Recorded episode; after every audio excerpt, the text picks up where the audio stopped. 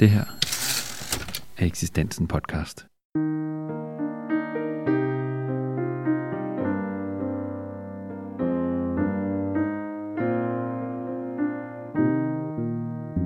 Vil du høre en god historie, så bliv hængende her. Den her, den handler både om mod, om kærlighed, om tro og om at møde en kultur, der er ret forskellig fra den, vi kender i Danmark. Min morfars søster. Og det er altså min fars, faster Sofie, var lægemissionær i Indien og boede i Indien i 1919 til 1968. Vi har dykket ned i gamle breve, fotos og erindringer, og vi har været i Indien og gået de fodspor, hun efterlod på den indiske missionsmark. På vejen har vi mødt både gamle og nye historier, men også problemstillinger, der stadig hersker i det moderne Indien. Vi har også delt mange tanker og overvejelser med hinanden. Nogle af dem vil vi dele med dig. Jeg hedder Anne Dolmer, jeg er præst. Jeg hedder Sofie Dolmer. Jeg har en bachelor i nordisk sprog og litteratur og religionsvidenskab. Jeg er mor. Jeg er datter. Kom med.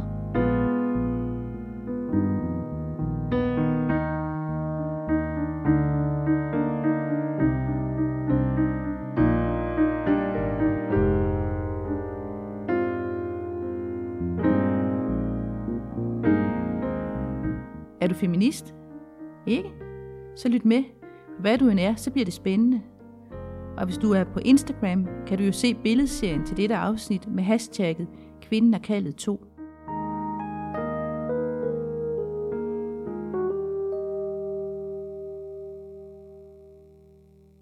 So do you know what we're going to talk about today? Yeah. so let's do it. Many, many years ago, a little girl Du har nok gættet, hvad det her afsnit handler om. Det handler om den girl power, som Sofie viste lige siden sin ungdom. Men det handler også om den girl on power, som hun var omgivet af i Indien, og som stadig omgav os, da vi var dernede. For selvom det moderne Indien det bulrer afsted som et tog læsset med let påklædte Bollywood-stjerner, et stigende antal kvinder på arbejdsmarkedet og ulovliggørelsen af blandt andet brudens medgift ved brylluppet, så står det landlige Indien efterladt tilbage på perronen, fastholdt af elgamle traditioner, der fortsat vender blikket væk fra lov og ligestilling. Mange indiske kvinder mangler forbilleder, mod og handling for at kunne bryde de indiske normers underminerende fængsel. De mangler det mod og den handling, som Sofie viste for allerede 100 år siden tilbage i Danmark, hvor kvindens plads var i hjemmet.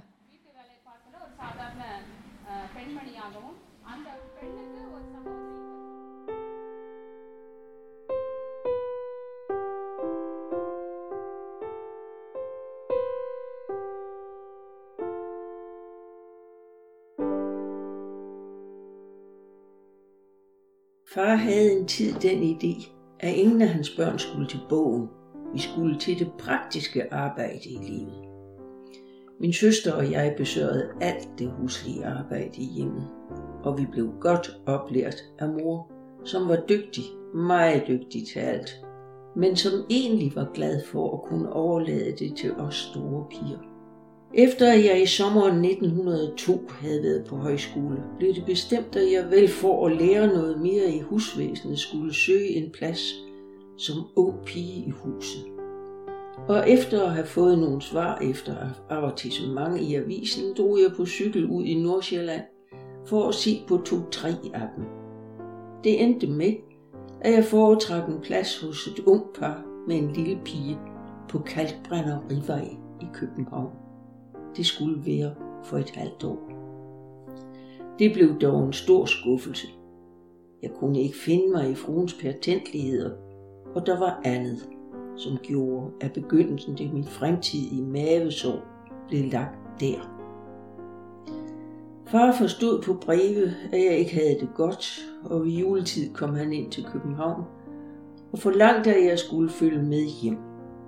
Jeg lå så til sengs i tre uger og blev behandlet for mavesår, men i flere år derefter led jeg under, at jeg følte det som en skam, at jeg var rent af pladsen.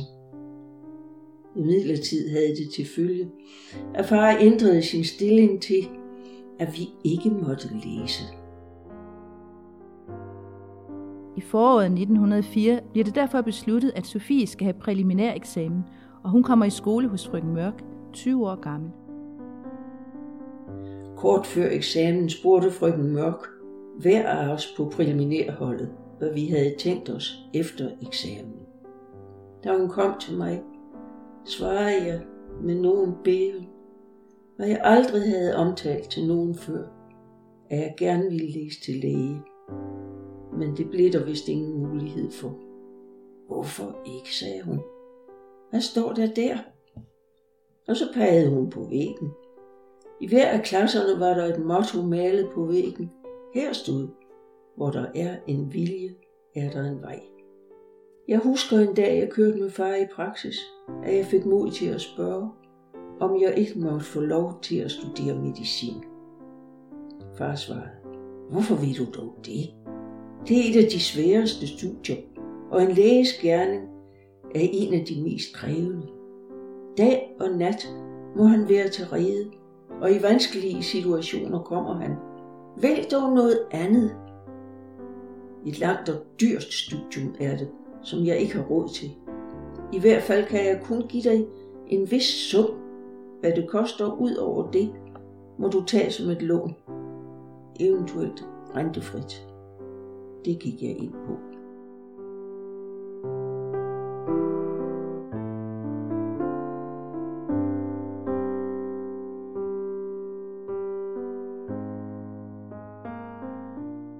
1908, 24 år gammel, flytter Sofie altså til København for at studere medicin. Hun var en ud af de tre kvindelige medicinstuderende, der var på holdet. Det var gennemsnittet på den tid. Så det var altså ikke sådan lige til at holde Sofie inden for de herskende normer. Hun fik jo simpelthen mavesår ved at skulle adlyde en frue. Det fandt hun så ikke i. Men som du hørte i sidste afsnit, så fortsatte hendes far altså med at modsætte sig Sofies drømme om ikke bare at blive læge, men lægemissionær. Det var alligevel for stort et skridt væk fra kvindens plads. Hvad den lokale dyrlæge nok ikke havde opdaget, var, at Sofie nok brød med normerne, men hun fulgte altså en tendens. For samme år som hun blev kandidat, fik de danske kvinder stemmeret. Faktisk så går kampen for kvinders valgret helt tilbage til slut 1700-tallet, hvor franske kvinder agiterede for, at borgerinden skulle have del i de rettigheder, som de havde hjulpet borgeren med at vinde under den franske revolution. Men der gik altså et helt århundrede, før kvinder i Danmark sluttede sig sammen i kampen om deres rettigheder. Det var spørgsmål om uddannelse, arbejde og valgret, der pressede sig på i den spirende kvindebevægelse. Men allerede ideen om pigers skolegang blev mødt med modstand. Det var flere lærere, som påstod, at skolegang og intellektuelt arbejde undergravede pigers helbred. Blandt andet havde ortopæden J.C.A. Bock i 1852 fundet en større udbredelse af rygskader blandt piger og begrundede det med de unaturlige stillinger på skolebænken. Så var det bedre, at de fik sig noget naturlig motion. For eksempel i form af husarbejde. Men det var ikke kun lærernes mening. For os de danske borgere i al almindelighed mente, at skolegangen undergravede både pigens moral og familieliv. Så det har ikke været let at få de danske borgere med op at danse med de nye feministiske tanker. Men de har trods alt fået et ordentligt skub med industrialiseringen og urbaniseringen. For så var der ikke længere behov for kvinderne i hjemmet.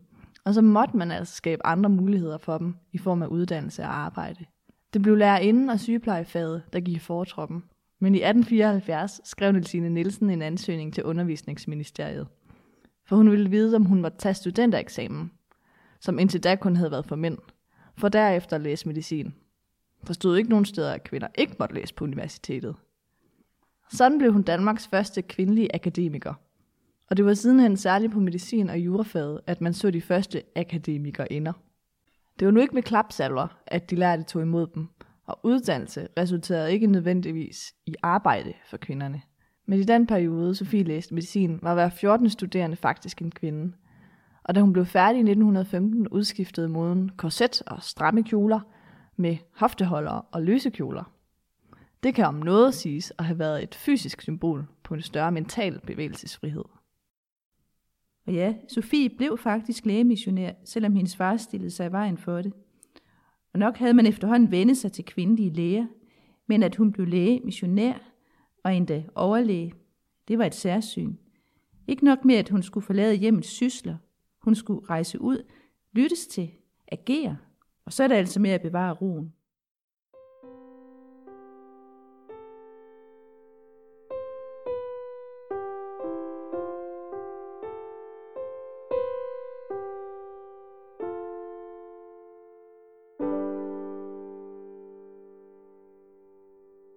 Se, Nu skal du til at indrette dit hospital. Sådan starter et brev fra Sofies far, da hun i 1921 skal til at indrette det genåbnede hospital i Tivkøjlur. Der gælder det frem for alt for dig om at være praktisk. På en praktisk måde at tage herren med i alt. Så du ikke som en stakkels sygelig, forhippet kvinde i uro og forjagethed skal have alt lavet og i orden i dag. Men sådan at du med en fornuftig mands ro danner dig et overblik over stillingen.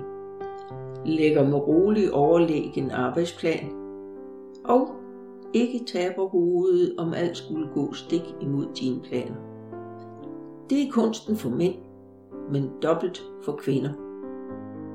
Fem måneders rejse hjem, og Sofie bliver stadig konfronteret med de fastlåste kasser om mand og kvinde.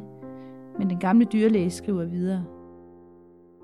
Tag et stykke kridt og skriv med store bogstaver på din dør og på hospitalets port. Den, som tror, haster ikke. Jo nærmere du kommer dit mål, dit livs ideal som lægemissionær, des gladere bliver jeg for at se, hvor stødt du har arbejdet dig frem mod målet. Og ved at se, hvor godt Herren har lagt alt til rette for dig, fyldes mit hjerte med større og større glæde, med dybere og inderligere tak for, at du fik lov at nå dine ungdomsidealers opfyldelse. Og jo inderligere vil jeg bære dig frem i bøn. Så tag dig kun trøstig fat i Herrens navn. Han har givet dig kaldet. Han har hjulpet dig til målet for din livsopgave. Han skal også nok hjælpe dig til at løse den på bedste måde, til lægemlig og åndelig velsignelse for tusinder af sjæle. Bare du stadig har fat i hans stærke hånd. Måske var det i virkeligheden aldrig kvindebevægelse, der rykkede Sofie. Hun nævner det jo aldrig i sine erindringer og breve. Måske var hun bare en kvinde med et kald. Det var ikke et trods mod det mandsdominerede samfund eller behovet for større bevægelsesfrihed, der fik hende til Indien. Det var ganske enkelt, fordi Gud sagde det. Og dog, ni år senere bliver Sofie forlovet. Jeg holdt også på, at han ikke skulle være jordmormand. Han måtte se at få et arbejde, hvor i han havde fået uddannelse. Så kunne jeg eventuelt finde et arbejde ved hans side. De ville godt have beholdt os på hospitalet, men jeg ville ikke stå i en stilling som overordnet til min mand.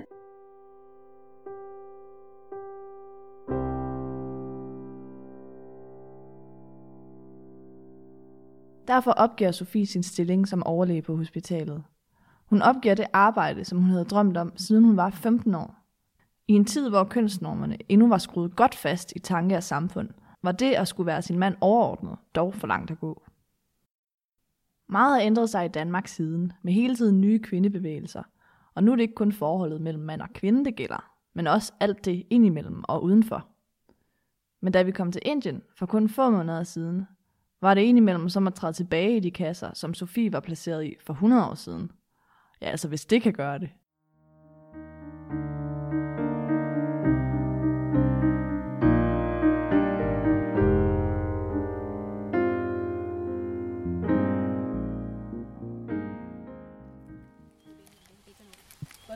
Follow this path?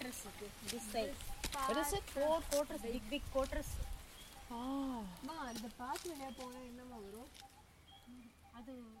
Vi skulle ikke være mange dage hos familien Shanti, før vi havde dannet os et indtryk af de udfordringer, der ligger i at have to piger, når man bor i og tænker, som man gør i det indiske samfund. Særligt når man bor på landet, er det svært at bryde med de normer, der er i forhold til kvindens stilling. En- En kvinde må være ydmyg, ikke vise sig frem i hverken karakter eller påklædning. Hun skal tjene sin mand, hun skal passe hus og børn, og så skal hun giftes, inden hun bliver 30. Ellers tænker naboen, at der er noget grueligt galt, og det sætter hele familiens ære på spil. Men hvad så, når man som Jemima er 29 år og ugift, og hun ikke har råd til at betale den medgift, som der kræves af kvindens familie ved brylluppet, fordi hendes egen forældre snart går på pension, men altså uden pension og uden et hus.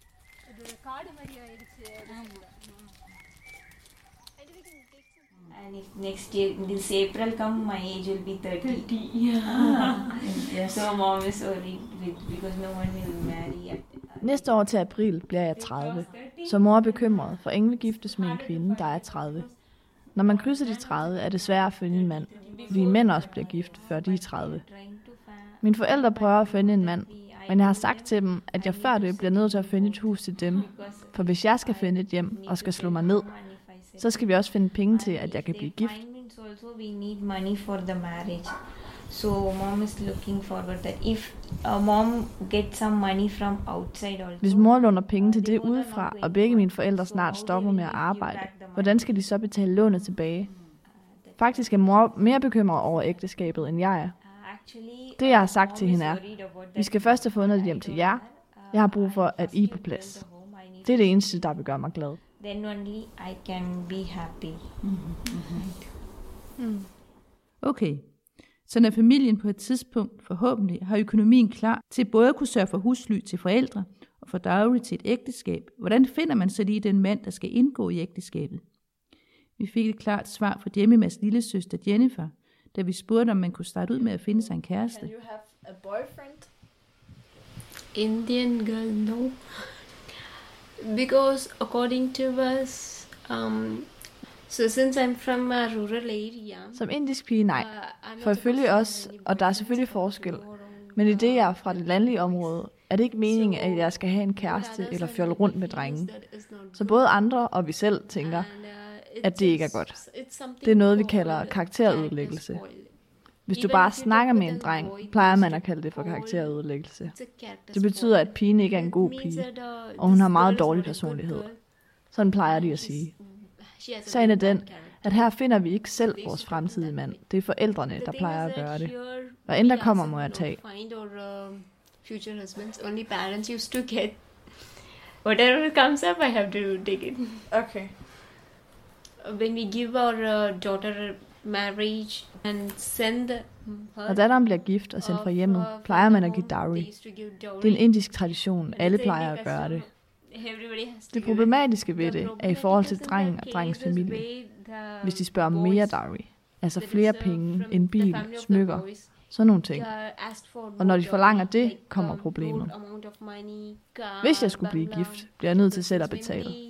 For mine forældre tjener ikke så meget, og de får heller ikke pension, når de stopper med at uh, arbejde. I have to get married, I have to use my own amount because my parents are not getting that much amount, and also they don't get pension after when they retire from the job. Før et ægteskab kan arrangeres, må Jennifer altså spare op til den her medgift, dowry.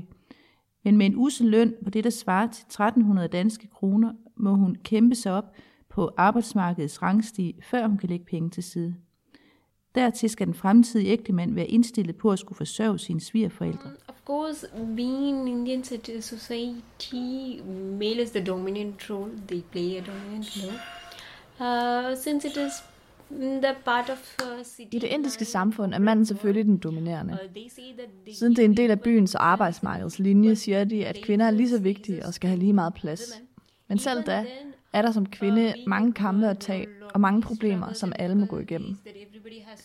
Det gælder også arbejdspladserne. Når de giver forfremmelser eller jobs, kan de se, at hvis det er en mand, bliver han respekteret meget. Og hvis det er en kvinde, så bliver hun respekteret mindre end manden. Så på den måde oplever jeg konflikter. They will be respected a little below to me. So um, that way I can feel conflicts. And also while traveling on all, there is also some conflicts in the public transport, those things. Også når jeg rejser, er der konflikter i den offentlige transport. I det indiske samfund må kvinder ikke røre mænd unødvendigt. Men hvis der ikke er plads, når man står op, må skuldrene godt røre hinanden. Men mændene selv kan godt nogle gange røre ved din talje og sådan nogle ting. Så selvom de ikke må røre eller opføre sig sådan, så gør de det nogle gange alligevel. They are not about to behave in that way. Sometimes they used to.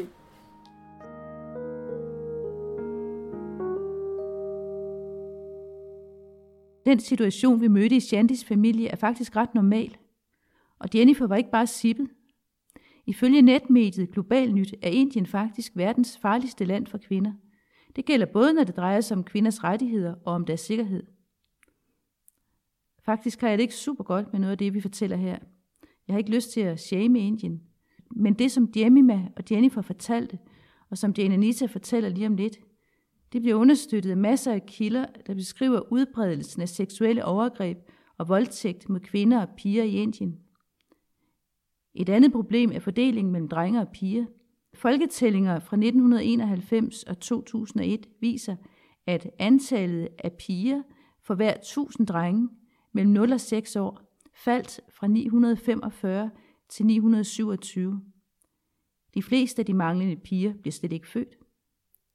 Brug 100 rupees på en kønsscreening i dag, og spar 100.000 rupees til en datters bryllup, hedder det i folkemåne. På grund af blandt andet dowry, medgiften, bliver piger betragtet som en byrde i mange familier. Så selvom Indien begynder at vise muskler på det globale plan, og selvom der i flere af de moderne storbyer er mange tegn på, at der slækkes på den stramme linje med hensyn til kønsnormerne, så er der lang vej igen, særligt når man kommer bare lidt uden for byerne. Vi satte os endnu en gang til en snak med Jananita, der i den grad har valgt at tage kampen op imod det patriarkalske samfund. Men det er bestemt ikke let.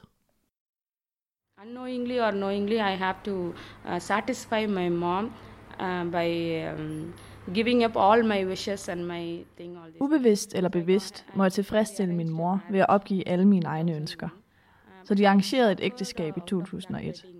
Men jeg led meget i forbindelse med det bryllup, fordi personen, som jeg blev gift med, ikke kunne lide mig, og fordi han fokuserede på penge. Så der opstod en konflikt omkring dowry. There, became a conflict uh, based on dowry. So uh, they demanded a lot of money and a lot De krævede mange penge og mange smykker, og de ville have en bil. Og selvom han fik alle de ting, så blev han ved med at spørge om flere penge fra min familie. Og dertil havde han en affære med en anden kvinde. Så det blev en meget stor skuffelse i mit liv. Uh, um, disappointment in my life. Selvom alle omkring Jane fraråder hende, så vælger hun alligevel at blive skilt, på trods af sladder og dårlig ry. Hun indgår en aftale med sin mand, der beholder stort set al den dowry, som han havde fået i forbindelse med ægteskabet. Og hvad så nu? Hvad er det for en identitet, man har, når man er fraskilt kvinde i Indien? People see us uh, not as a um, uh, women, uh, but uh, they see Folk ser dig ikke bare som en kvinde. De ser, om du er single, om du er skilt, om du er enke. Du skal være identificeret med en mand, hvis du er enke. Du skal identificere dig selv ud fra, at du er denne mands datter. Når du er single, skal du identificere dig selv ud fra, at du er denne mands søster. uh, Når du lever som separeret eller skilt, skal du kunne sige, dette er mine børn. På en eller anden måde skal en kvinde have en identitet at støtte sig op af, og den identitet skal være en mand. That identity should be a man. Only then the Kun på den måde vil samfundet tige stille. Ellers, hvis du siger, jeg har ikke nogen, jeg har kun gamle pensionerede forældre, jeg har ingen brødre og søster, så vil man straks, lige meget hvordan du snakker, eller om du er på arbejde eller sådan noget, matche den baggrund med, hvem du er, og man vil begynde at snakke dårligt om dig og skabe dårlige historier om dig. Men som du hørte i sidste afsnit, så får Jane et kald under den hårde periode med skilsmisse. Hun startede på teologistudiet og er nu administrator for 700 piger, et guesthouse og en paramedicinsk uddannelse. Og dertil fungerer hun ligesom præst i tre forskellige kirker.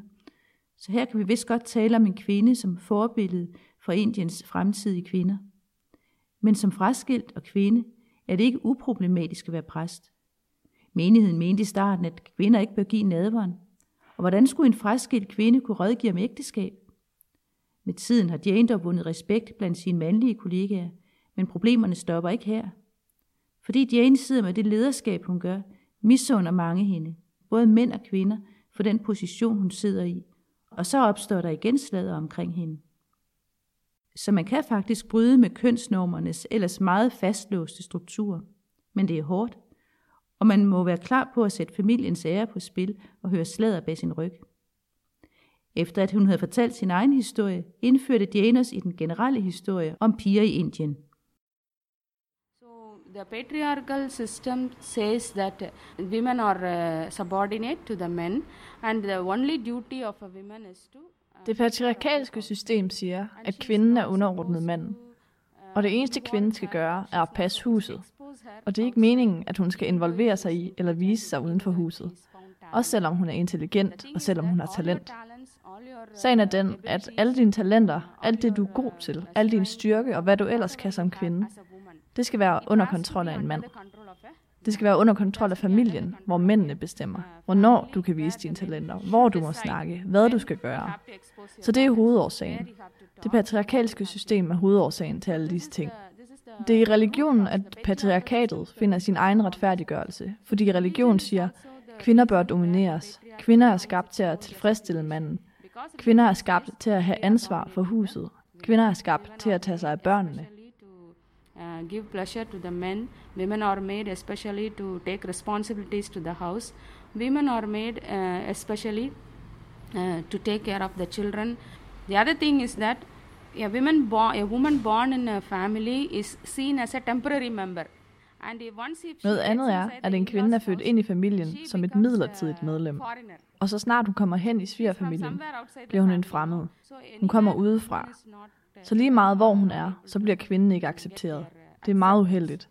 Når folk i familien ser dig som et midlertidigt medlem, vil de ikke bruge penge på dit levebrød, når du er en pige født ind i familien. Du skal trods alt kun være i familien i kort tid. Så hvorfor skulle jeg give dig uddannelse? Hvis du får en uddannelse, og endda bliver i stand til at tjene penge, så vil du snart blive gift, og ikke støtte mig alligevel. Du vil tage pengene med til den anden familie. Og udover det, hvis du bliver ved med at videreuddanne dit pigebarn, så bliver du nødt til at finde en person på samme niveau, som hun skal giftes med. Så hvis du ikke får en uddannelse, og jeg stopper med at sende dig i skole, så er jeg i stand til at finde en person, hvem end det måtte være. Folk har ikke lyst til at gifte sig med en veluddannet kvinde, for de tænker, at hvis du er uddannet og har et job, så vil du dominere familien. Så når en mand skal finde en kvinde, så vælger han ikke en arbejdende kvinde, ikke en tjenende kvinde, men en husmor. Then you will dominate the family.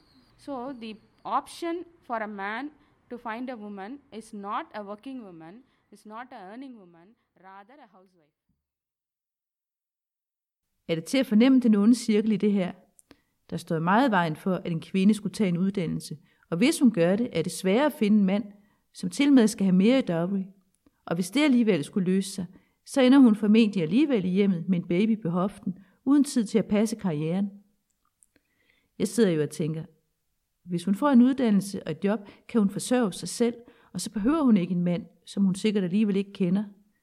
Men så er det, at alt det der med ry og ære kommer ind i billedet. En ugift kvinde. Det er der noget mærkeligt over. Og sådan forbliver manden på toppen, som den veluddannede forsørger, mens den uddannede pige følger normalen, gifter sig, passer hjemmet, bøjer sig. Og sådan fortsætter normalen med at være normalen. So this all these struggles, two things happens. A girl, a woman, she sees she På grund af alle de problemer sker der to ting. En kvinde oplever smerten ved sit eget liv som kvinde, og beslutter, jeg vil ikke have et pigebarn selv. Jeg lider, men jeg vil ikke tillade, at mit eget barn skal lide. Det her, det er morens valg. Det andet, der sker, er, at familien tænker, at hvis der bliver født et pigebarn, vil generationen ikke blive fortsat. Kun hvis der bliver født en dreng, vil familien vokse. Vi har en pige her på kostskolen. Hendes navn er Ini Bodum, og det betyder, nu er det nok. You know, her name is Ini Podum. Ini Podum is uh, enough hereafter. The name is. When a when a woman finds uh, Når en kvinde finder ud af, at hun har et pigebarn i maven, så foretrækker hun ikke at beholde barnet. Så hun beslutter at få en abort. Hvor end du tager hen i Indien, er der pigedrab. Der er gamle damer, som dræber børnene, så snart de er født. Ja, det sker. Det sker virkelig. De tager en særlig slags korn og putter det under tungen. Kornet vil begynde at skære i tungen, og barnet vil dø af forblødning. So it start uh, cutting the uh, tongue and then by bleeding then the girl baby will die. Regeringen bestræber sig faktisk på, at piger skal få lettere adgang til uddannelser.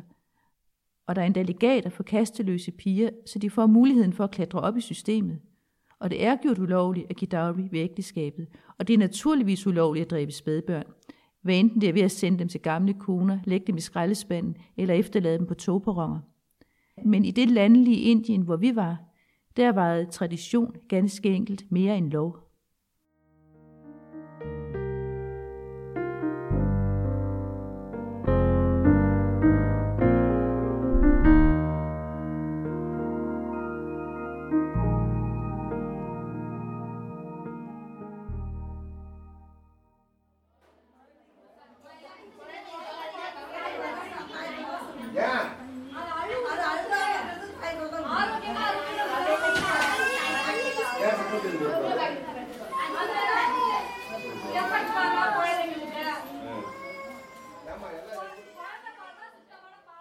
Så hvad gør vi lige med det her?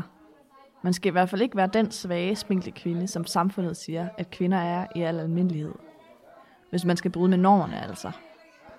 Brusen skal rystes og vendes på hovedet, så der kan blive plads til nye normer i den. Sundar, min seje indiske onkel, ryster mange poser. Blandt andet kører han et projekt, der skal give gravide og ammende kvinder oplysning om, hvordan børn skal opfostres. Da vi mødte kvinderne, fortalte han om vigtigheden af råmælk, og at nej, børn skal ikke have hverken æselmælk eller sukkervand. Det er ikke godt for barnet. Men vi tog os også lige en snak om problemerne ved at få en pige. Det var helt tydeligt enormt svært at komme på noget, der kunne gøre det lettere at være pige i samfundet.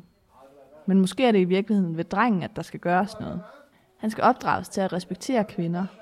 Være lidt gentleman. Og så skal han altså ikke forvente, at han modtager dowry, når han skal giftes. Yes, så er den der.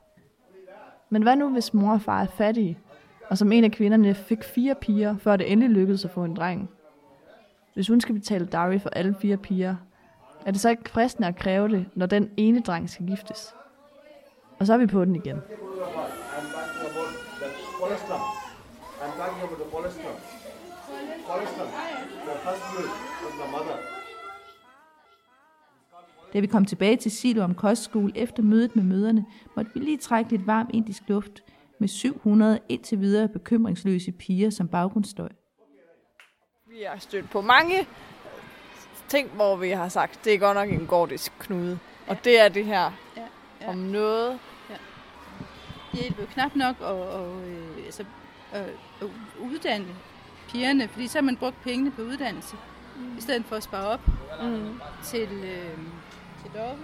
Og, og de veluddannede, der forventer drengens, eller mandens familie endnu mere, Mm. end hvis hun ikke var uddannet. Ja. Så, øh, øh, men det er jo en struktur Mm. i et samfund, men det eneste, der kan ændre den, det er jo forbudt. Altså, det, det er jo noget, folk bare gør.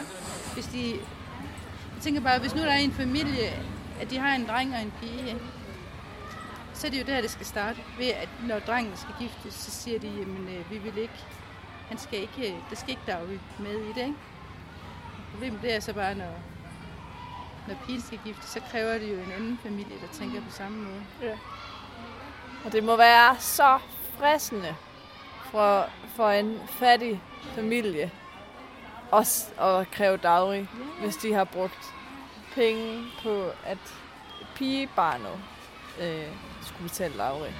Altså det er virkelig, hold op, det er svært at se noget, der kunne rykke på det. Ja, men det er jo lige præcis det, der er den gordiske knude. Den eneste måde, der kan løse det, det er, at folk begynder at handle anderledes. Mm.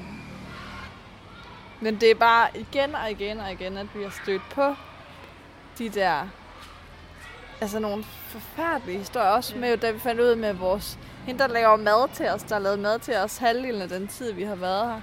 Hun har jo været, øh, hun blev jo givet til et hinduistisk tempel, hvor hun blev gift med Shiva.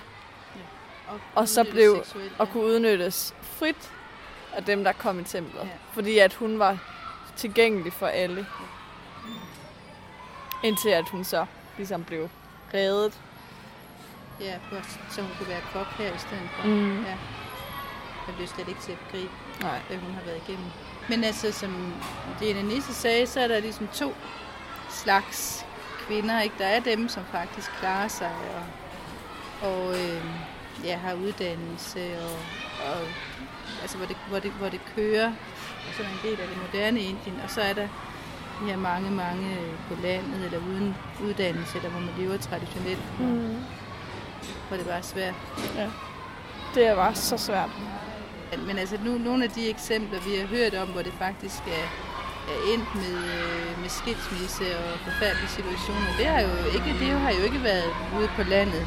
Det har jo faktisk været veluddannede kvinder, som har sagt, det her, det vil jeg ikke finde mig i. Ja.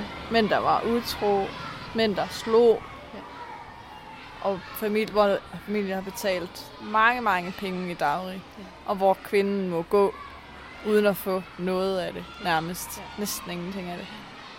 Det er så uretfærdigt. Hun går uden penge og med skam. Ja, ja. Og han går med penge, og han kan bare gifte sig igen. Ja, ja. Hvor er jeg glad for det danske samfund. Ja, altså der er nogle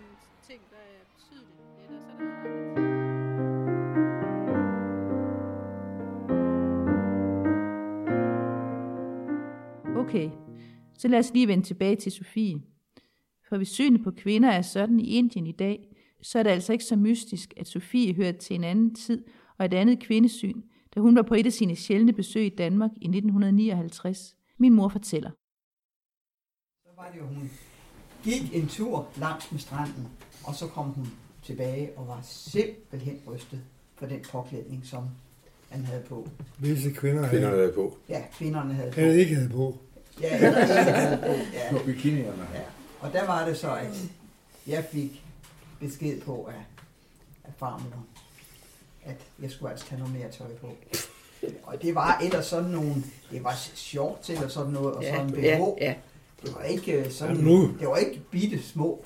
G-strenge og... Hot, hot pants. Nej, men altså, jeg skulle tage noget mere tøj på. Og du var 19 år? Jeg var 19 år jo, ja, så jeg måtte tage kjole på. Der er ikke noget at sige til, at Sofie blev farvet. Og da hun kom hjem i 1968 og så min mors lårkorte frutekjole, var det ikke meget anderledes. Hun havde rigtig nok forladt Danmark under landets første kvindebevægelse, men da hun kom tilbage efter 50 år, tumlede hun direkte ind i den anden kvindebevægelse, der havde flyttet sig et godt stykke siden 1915, også i påklædningen. Da jeg ligesom forsøger at sammenligne den første kvindebevægelse, den anden kvindebevægelse og Sofies egen bevægelse, gav min mormor det her svar. Jeg, jeg synes at Sofies kvindebevægelse, den var større. Fordi hun skilte sig jo virkelig ud. Altså i, der i, i begyndelsen af 70'erne, det var jo flokmentalitet. Dengang, der var der enkelte personer, som skilte sig ud. Som for eksempel Fast Sofie og nogle andre. Men Ja, altså i det jo 70'erne, det var jo, mønsterbrydere, ikke? Ja, det, det var lå jo ligesom i tiden. Det var jo mange, der ligesom sagde, at nu Det var- det var en kæmpe se- bevægelse. Det var en kæmpe Ja, bevægelse. Det var meget nemmere i 70'erne, fordi der fulgte man bare flokken. Hun skulle både kæmpe mod sin far, mod tid, øh, hvad skal man sige, tiden. Altså der var det ikke almindeligt, at en kvinde hun blev læge og rejste ud til Indien.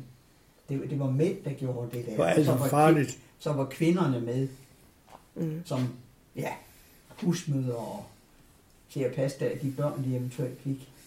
Men her, var- her gjorde hun det selv. Så jeg synes, det var, Det var- meget større. det må være kæmpestort. Grænseoverskridende. Det er så grænseoverskridende.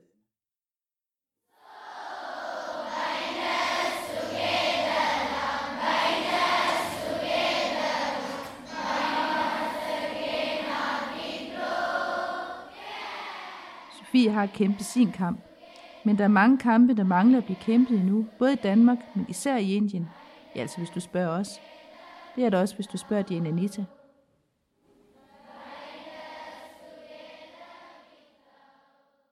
Should be a college only for Dalits. Ja. Only Der skulle være et universitet, kun for kasteløse. For kasteløse piger, og ikke andre. For højkastepigerne, de har råd til uddannelse. De har masser af faciliteter. Men selvom de her kasteløse piger skulle få den mulighed, så er de ikke i stand til at konkurrere med andre piger. Og de har ikke nogen erfaring i at skrive officielle eksamener på højt niveau og sådan nogle ting. Så hvis vi starter en uddannelse, hvor kun de kasteløse piger kan tage eksamen, og at de her får træning i at tage grundeksamen, så kunne de skrive den eksamen, bestå den, få deres certifikat, tage ud, arbejde, tjene, og så vælge en livspartner. Det vil være godt. Det er faktisk det, jeg drømmer om. That's my dream what actually. So this is what we are planning. When we we also have a, we are all our girls are praying.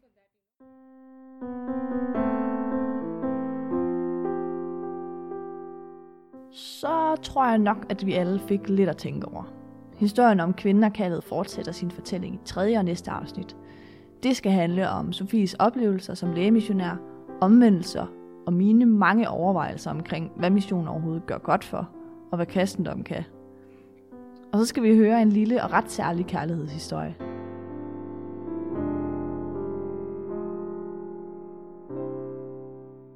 Tak til Gudrun Jessen, som lagde stemme til Sofie.